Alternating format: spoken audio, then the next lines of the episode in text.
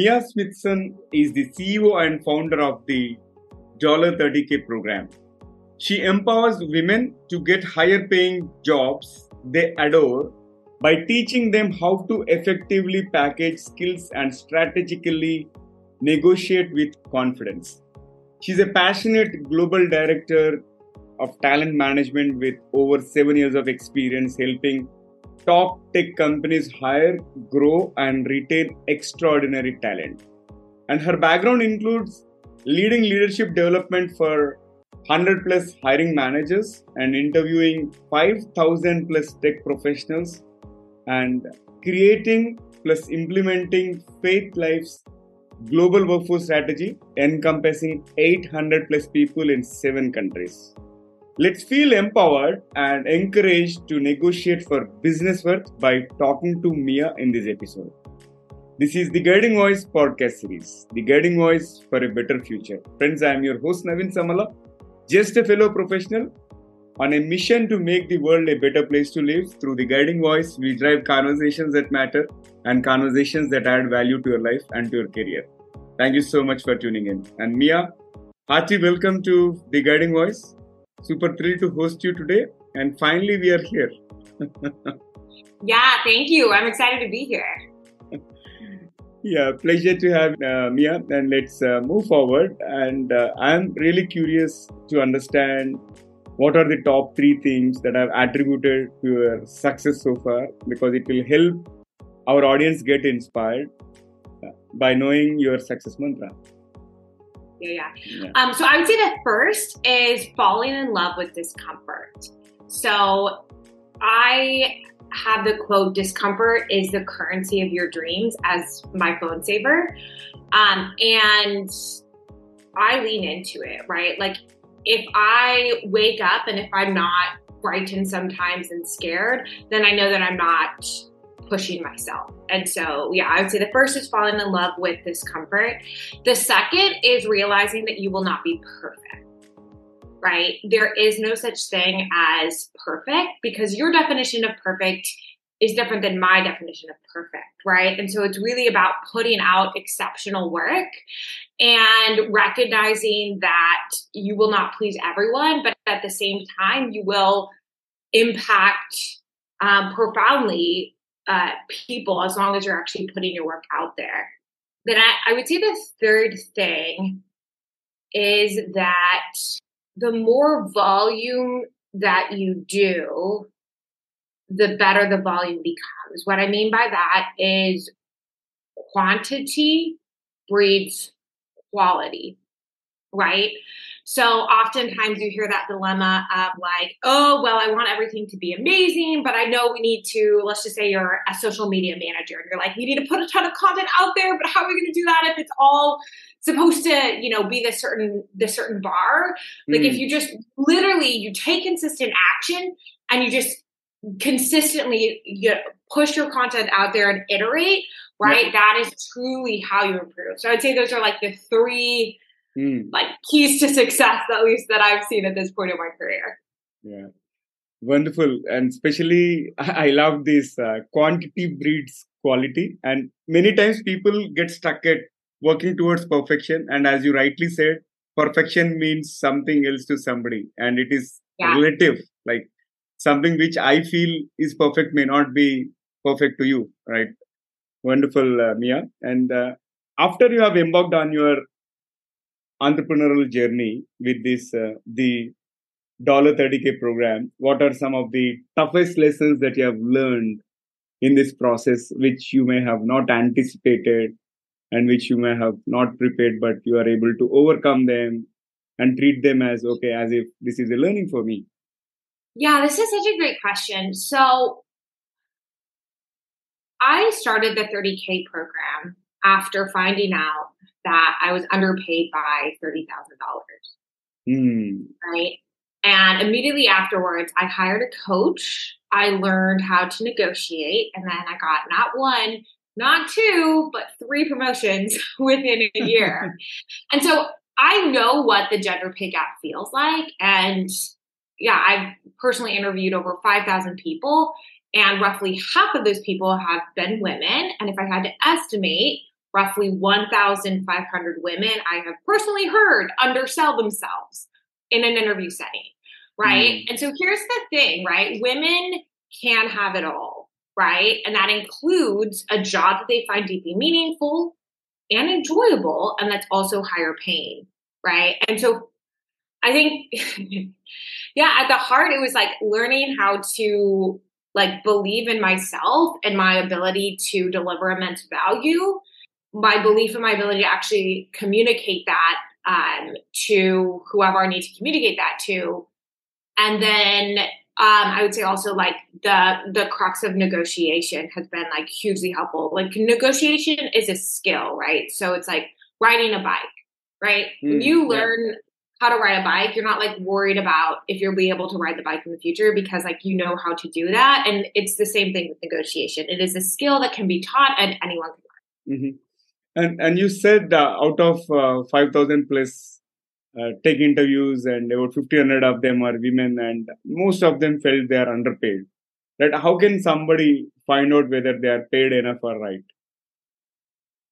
Yeah, that's a great question. So there are a number of databases that you can use online. So Glassdoor has one, salary.com can also be a valuable resource. Some jobs um, even post salary ranges on the job descriptions. So, uh, legally in the United States, there are eight states that require um, companies to post like the specific salary ranges. And so, what I recommend doing is like, yes, do your do your due diligence. Um, but then when you're actually in that negotiation, what you don't want to do is you don't want to, it's called spilling the candy. And that's where you say what you're currently earning, right? Because then you lose leverage. So instead, what I recommend doing is even if you know that salary range, I would literally just ask that um, that recruiter or that hiring manager that you're speaking with and ask, you know, what is the salary range for the role? Um, get that clarification, and because you really never know. Like, it's funny. So I helped my sister to um, negotiate for um, a new role, and she was thinking that the role was like a hundred k roughly. Mm-hmm. And she, you know, she didn't obviously say that amount, but she asked what the salary range was. And they're like, oh, yeah, you know, we'd go up to about 130K. And she ended up literally earning um, at the time, I think she was like 75 or 80K, and she ended up earning like a 50K jump. right? So she went to like the, the top of that, um, that salary range, and she was able to do that because she wasn't spilling her candy, right? She wasn't saying what she's currently earning. Mm. She wasn't just saying what she's wanting to be earning. Instead, she was really smart, right? She was yeah. finding out this information. And then once she had that information, strategically um, negotiating from there, right? Yeah. Mm-hmm. And and you started this uh, 30k program just to make people better at negotiation and is it applicable only for women or and that is my first question and second question is is it only for lateral hires in the sense people with experience or is it applicable for freshers as well oh great questions um, the skills that are taught within the 30k program can help anyone, regardless of gender, regardless of industry, regardless of position title. Um, I did specifically found the 30K program to help women because uh, women in the United States in the United States earn 17.7% less than men do. And I I'm just not okay with that, right? And so that is why the program is specifically geared towards women.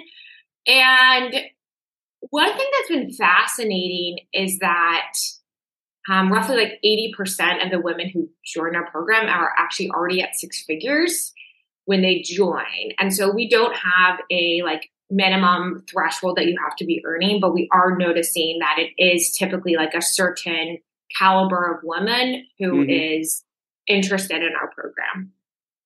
Hmm. Mm-hmm. Okay. And uh, what inspired you to start this program other than you said uh, you were underpaid 30k is there anything else uh, what, that inspired you to start this program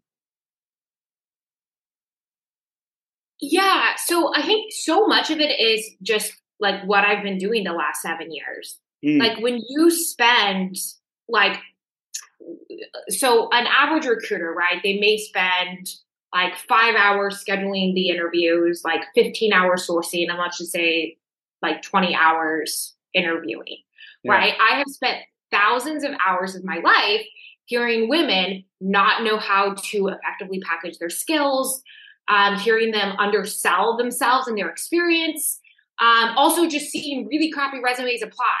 Like literally some of the resumes I've seen, like they they hurt your soul, right? You're like, are you freaking kidding me? Like step up your game. That is not how you create a resume, right? And so it's like I could just like carry on with my life and just like hold all this information inside. Mm. But I was born to make a difference. You know what I'm saying? Yeah. Like I want to make an impact in this world. And so like this to me is like a pain point that I've personally experienced, right?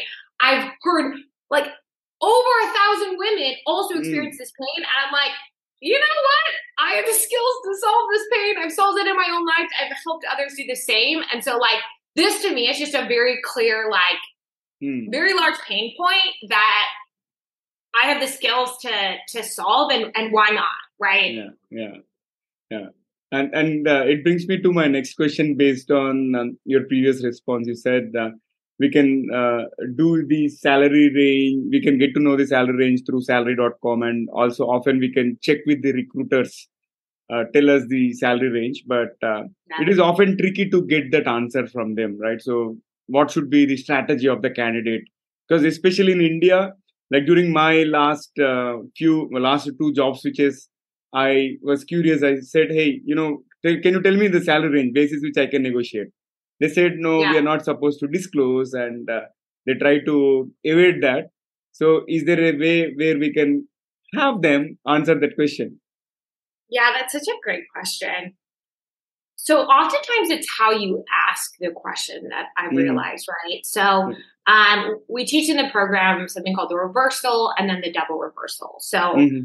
um, the reversal is where you say, let's just say you're the hiring manager and you say, Maria, what salary range are you targeting? And I say, um, you know, I'm really interested in this role, but before I let you know that information, um, I would love to know like the salary range for the role in order to better assess whether, um, you know, this is an interview process that I'd like to continue with.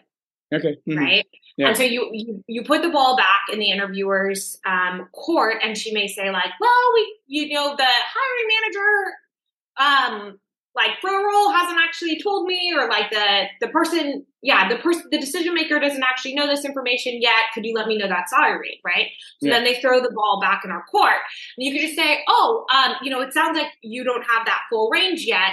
Um, could you follow up with the person who does have that information via email and we can go from mm. there?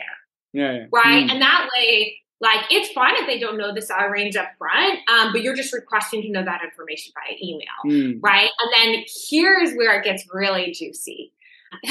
so, no matter what salary range they say, my recommendation is always is there flexibility in the range. Hmm. Some of the companies I'm interviewing with are a little bit higher, yeah. right? And obviously, only say that if that's accurate, but it shows that you're in demand, right? It shows that you know you're willing to like you're wanting to negotiate a little bit, and also like negotiation is a skill that is hugely valuable in corporate America.